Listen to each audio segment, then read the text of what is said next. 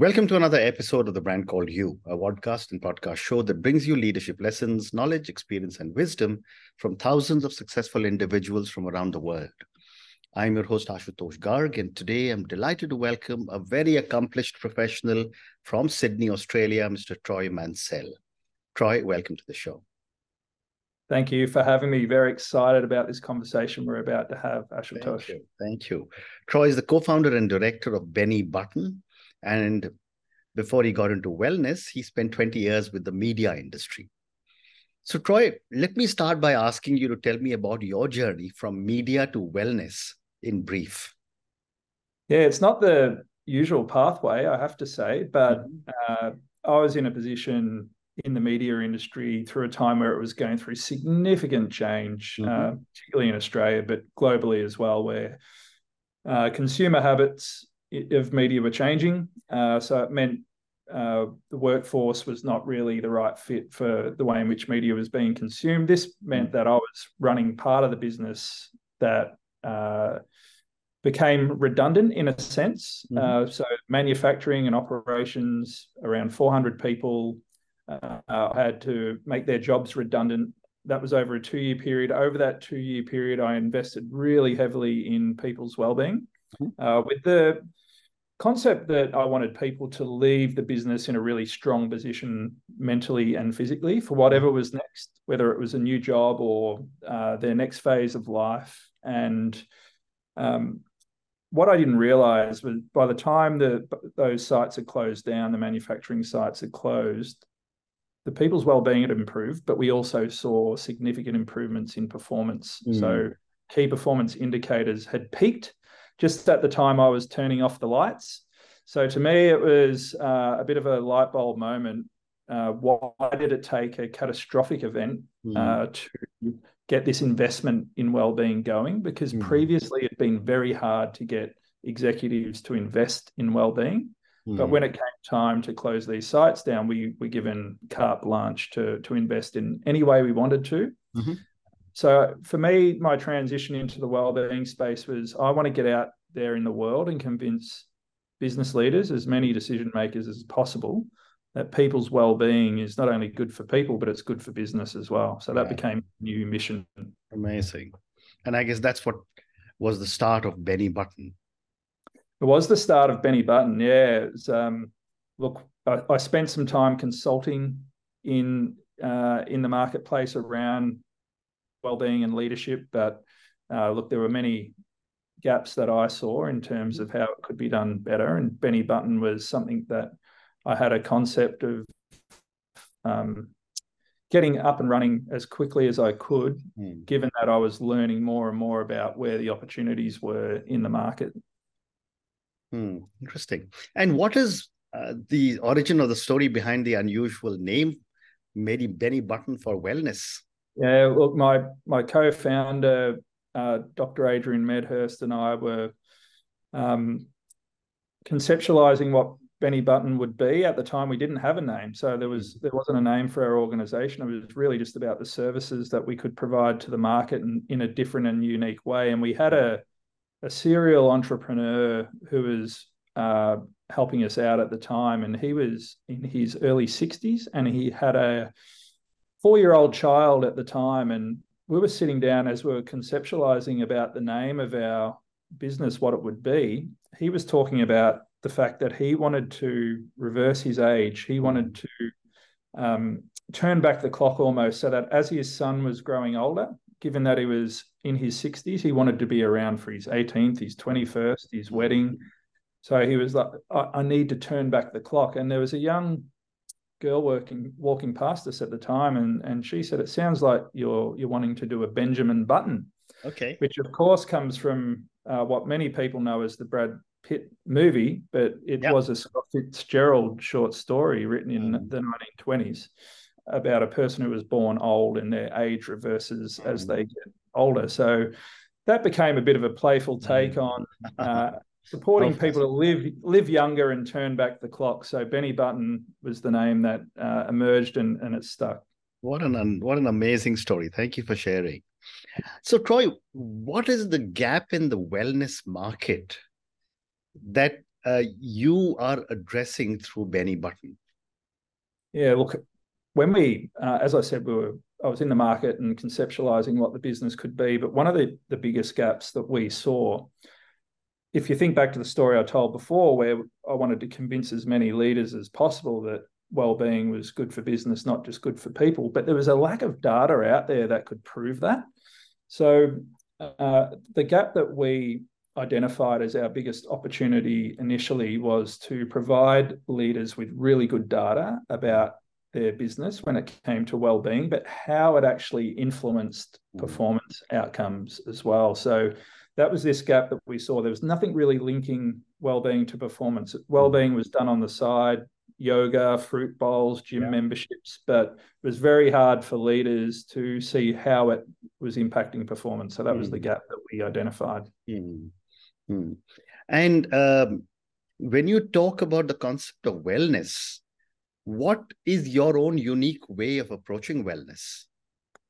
Yeah, well, for us, it's very much, uh, firstly, it's whole person. So it's very holistic mm-hmm. and something that we, we find important. There's a number of factors that are science based that make up whole person well-being, mm. but also uh, well-being in work and life, not just your well-being outside of work, but mm-hmm. your sense of well-being and work fulfillment within the workplace. So this is right. very much work, life, well-being, performance. These mm-hmm. four things come together and make up our unique uh, take on what well-being is. Mm. And was there any specific uh, reason that you decided to target the corporate wellness market only? Look, it was is definitely a a place in which I was familiar with in terms of um, it being something that I was a leader in for a long time. My business partner is a organizational psychologist, a doctor of organization psychology. So he's he had a lot of experience in in um, the psychology of workplaces. And we also there was a, a couple of other reasons. Um, most people spend their work, waking lives at work, mm-hmm. uh, so we thought that was a great way to influence people uh, coming together in workplaces. And also from the um, Global Wellbeing Institute, there was data, and it's it's still around this mark, but at the time, only nine percent of the global population workforce had access to wellbeing mm. support services within their workplace. That has increased slightly, but there's still a huge opportunity for growth in mm. this hmm. market mm. when we look at it globally. Interesting. And when you talk about corporate wellness, what are some of the challenges that you are addressing in the corporate uh, market in Australia?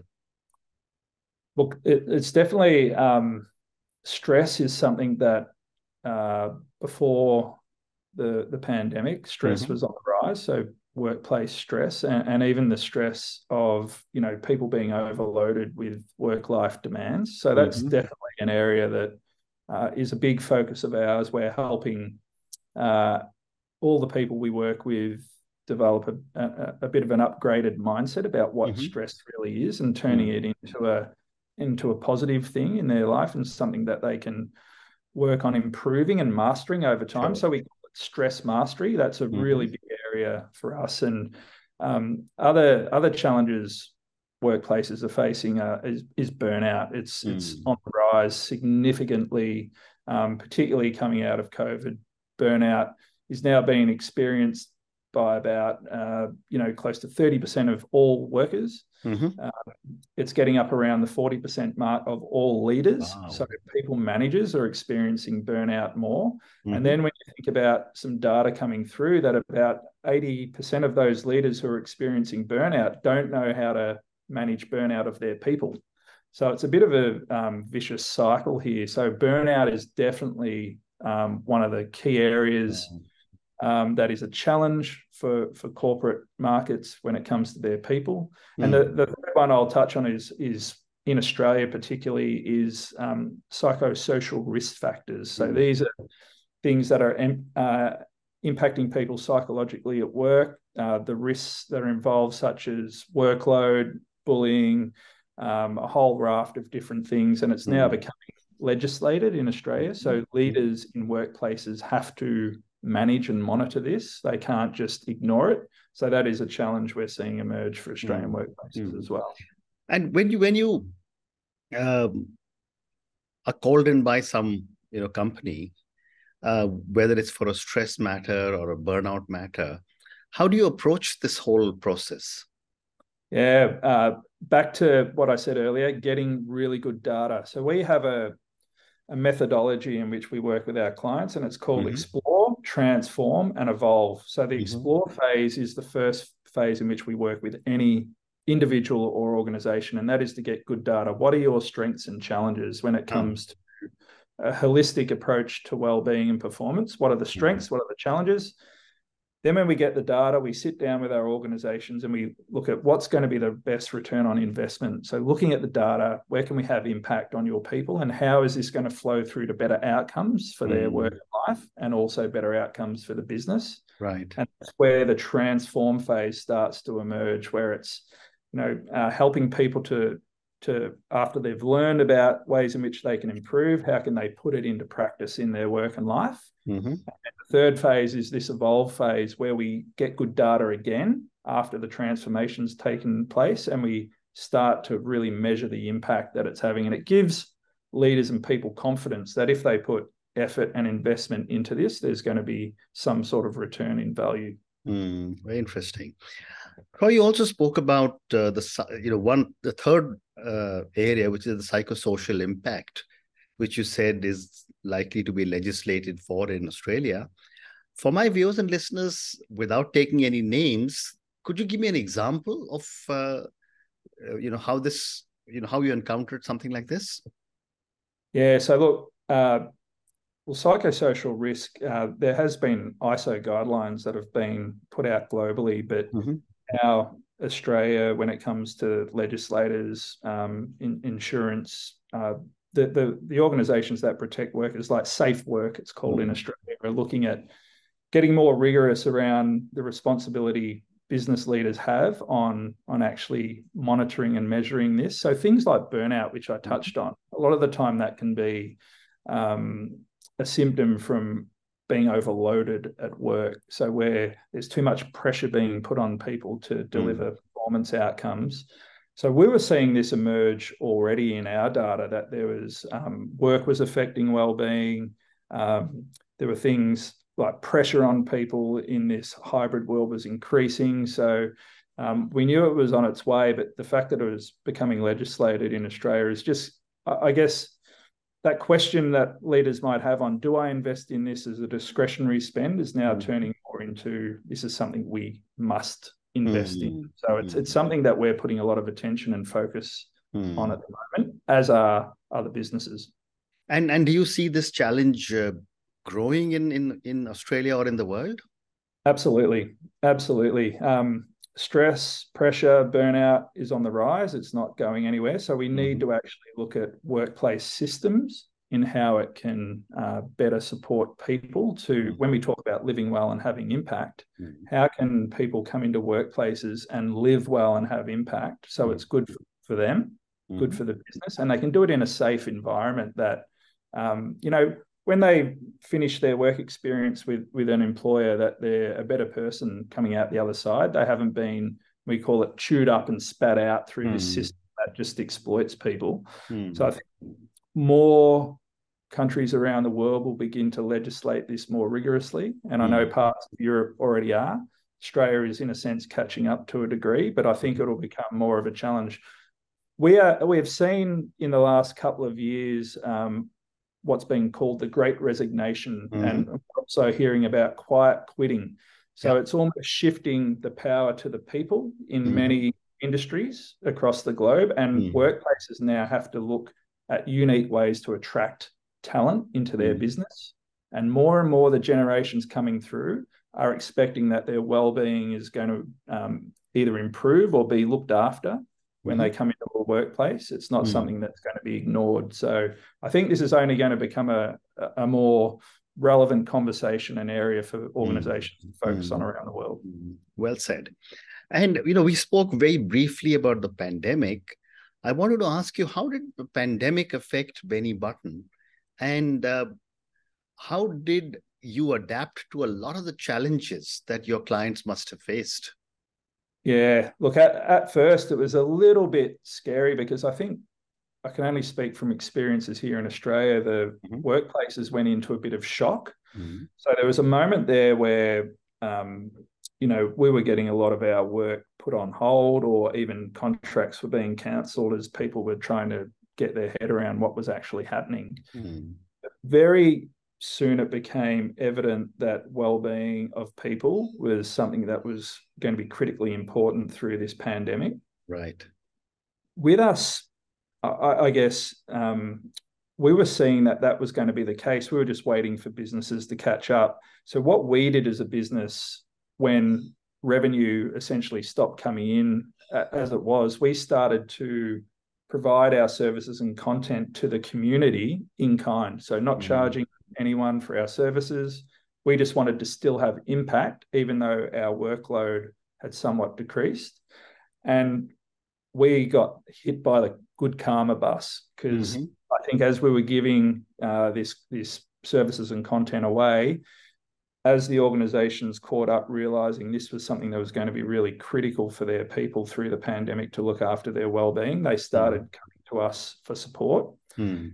In the meantime, we had had adapted how we were delivering content. So, as you know, the world turned to things like Zoom and Microsoft yeah. Teams, WebEx to deliver learning content. So, mm-hmm. we were bringing music and moving videos and imagery into our workshops online that were really engaging. And I think we set probably the, the world standard in terms of keeping people engaged and mm-hmm. interactive in our workshops.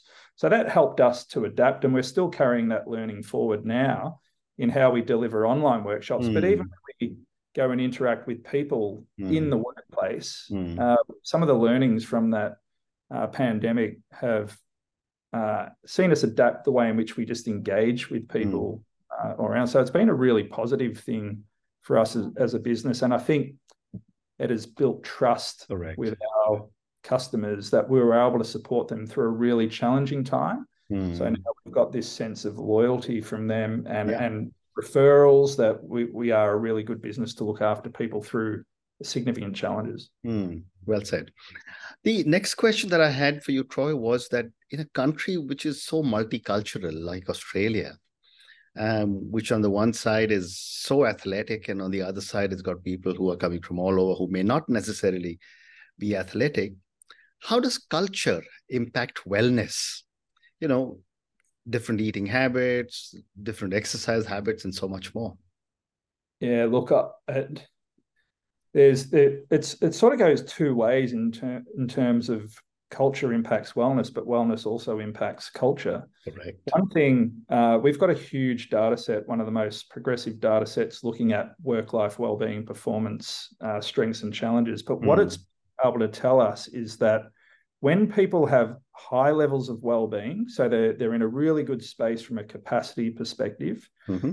Uh, there's about an 80% chance that they're going to be also high performers. So our data is showing this. So as your well-being grows, so mm-hmm. too does your sense of contribution and performance in work mm-hmm. and life. When your well-being drops to low levels where you're at risk, you're about a four to six percent chance of being able to sustain high performance. Mm. This is showing that wellness definitely impacts culture when it comes to business outcomes. And then also, I think from uh, a perspective of when when new people are coming into the business, and there's a lot of turnover of employees in workplaces now, when they enter a workforce and they can see that well-being is part of the culture, Mm-hmm. It's a place where they want to be, and and we're we're even seeing in recruitment phases now that well-being is becoming one of the most critical things mm. uh, when it comes to talent attraction. Mm-hmm. So there's definitely this relationship between well-being and culture, well-being and performance. They go hand in hand and they affect each other for sure. Mm, interesting. And when you look at technology, you know, the technology is changing the whole world. And I know technology is coming into almost every aspect of healthcare. What are your thoughts on the future of wellness when you look at it in terms of technology and digital digital uh, advancements?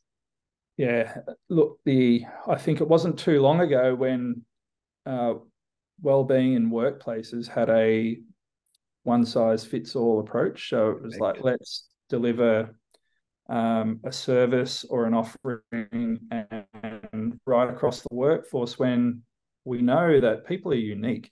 Mm-hmm. Like everyone is different. Everybody's well-being uh, interests and their readiness for change is different. Mm-hmm. So well-being has to become personalized.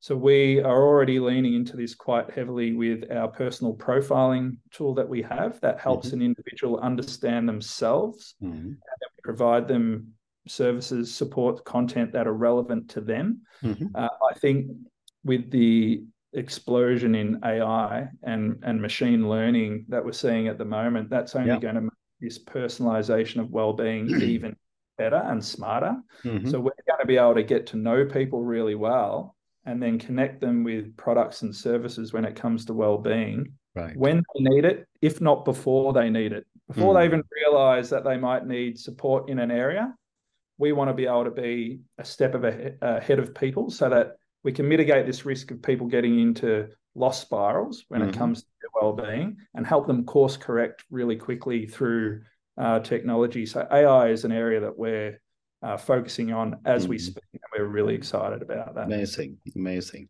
So, I have time for two more questions for you. My next is that what is the next big thing for Benny Button?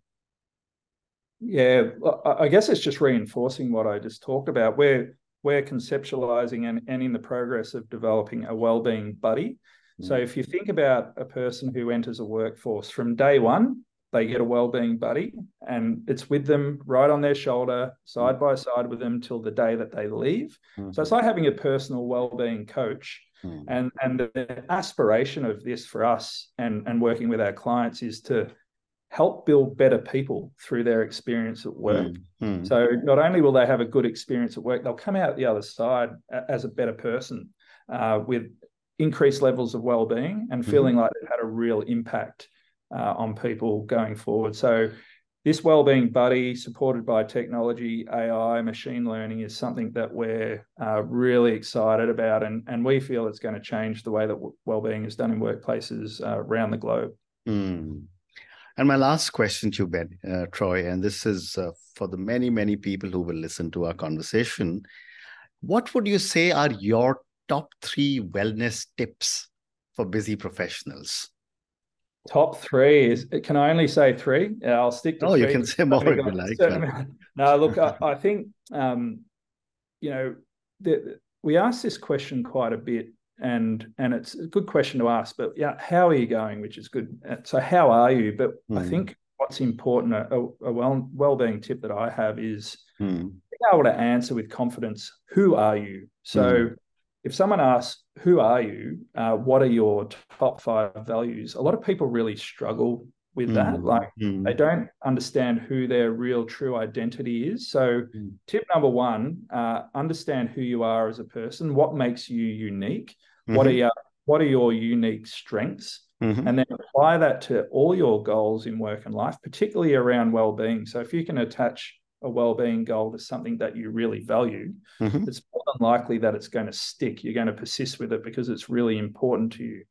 Uh, so that's that's one tip. I think um, then checking in regularly. So we talk about this with all our clients and all the people we work with. Mm. You need to have moments where you stop, pause, reflect, and check in on how things are going for you. So mm. this can help you as an individual course correct. So you might be investing too much time in work, your relationships are mm. being disrupted, there's an imbalance. And for many people, this imbalance becomes something that they find hard to course yep. correct. So yep by having moments in your week where you can stop, pause, reflect, check in on how things are going uh, are really important. And in that check in process, asking yourself, what am I doing when it comes to my well-being investment? What actions have I been taking? Like mm-hmm. being your own accountability buddy uh, and and keeping well-being on the radar is really important. Mm-hmm. When it comes to this well-being investment, having the mindset that uh, of a one thing well mission. So uh, I think people can be paralyzed by all the stuff out there when it comes to wellness and mm. well that they don't even know where to start. So we encourage people to focus on one simple thing that you can do each day. Mm. You put your head on the pillow. Have mm. you done at least one thing well for your well-being, like just one thing that will help you sleep better at night. And yeah. These great lofty expectations are not something we should all be chasing when you know we can keep it really simple and and when we have that mindset of one thing well and then we can work on ways how mm. can i integrate these mm. simple things into my work mm. and life routine so Hmm. into the flow of my work and life routine uh, and stack a well-being action with a habit that i already have in my day Hmm. this is where things become a bit more realistic in terms of being able to achieve it because across our data a data set of about 600000 data points the number one biggest challenge people still have when we ask them about uh, their well-being investment is i don't have the time Hmm. so we need to um, you know navigate our way around this complexity of time and Mm. integrate small well-being actions into our day and bj fogg a stanford professor came up with the concept of tiny habits Mhm. and that is something we really resonate with and connect to is you know tiny simple things that you can build into your day and over time you might have a hundred of these tiny Correct. habits that are in your flow of work and life and it keeps your capacity and well-being high Correct. Well said. Well said. And this is almost the same as what uh, it's often been said, you know, in your career, take bite-sized milestones, you know. Absolutely But Troy, on that note, and your wonderful lessons, understand who you are and what makes you unique. I think that's so important, so powerful. Number two, you said check in regularly on yourself, course correct wherever it is necessary, whenever it is necessary. And the third, third one, which is so very powerful, focus on one thing for your well well-being and see that you are doing it well. Thank you so much. Thank you so much for speaking to me, Troy, about your own journey from media to wellness. Thank you for talking to me about Benny Button. I, I loved your story about the name of Benny Button. And thank you for speaking to me about so many different aspects of wellness and corporate wellness. Thank Been you an again. absolute Good pleasure. thanks for having me bye-bye Thank you. Thank you for listening to the brand called You Videocast and Podcast, a platform that brings you knowledge, experience, and wisdom of hundreds of successful individuals from around the world. Do visit our website www.tbcy.in to watch and listen to the stories of many more individuals. You can also follow us on YouTube, Facebook, Instagram, and Twitter. Just search for the brand called You.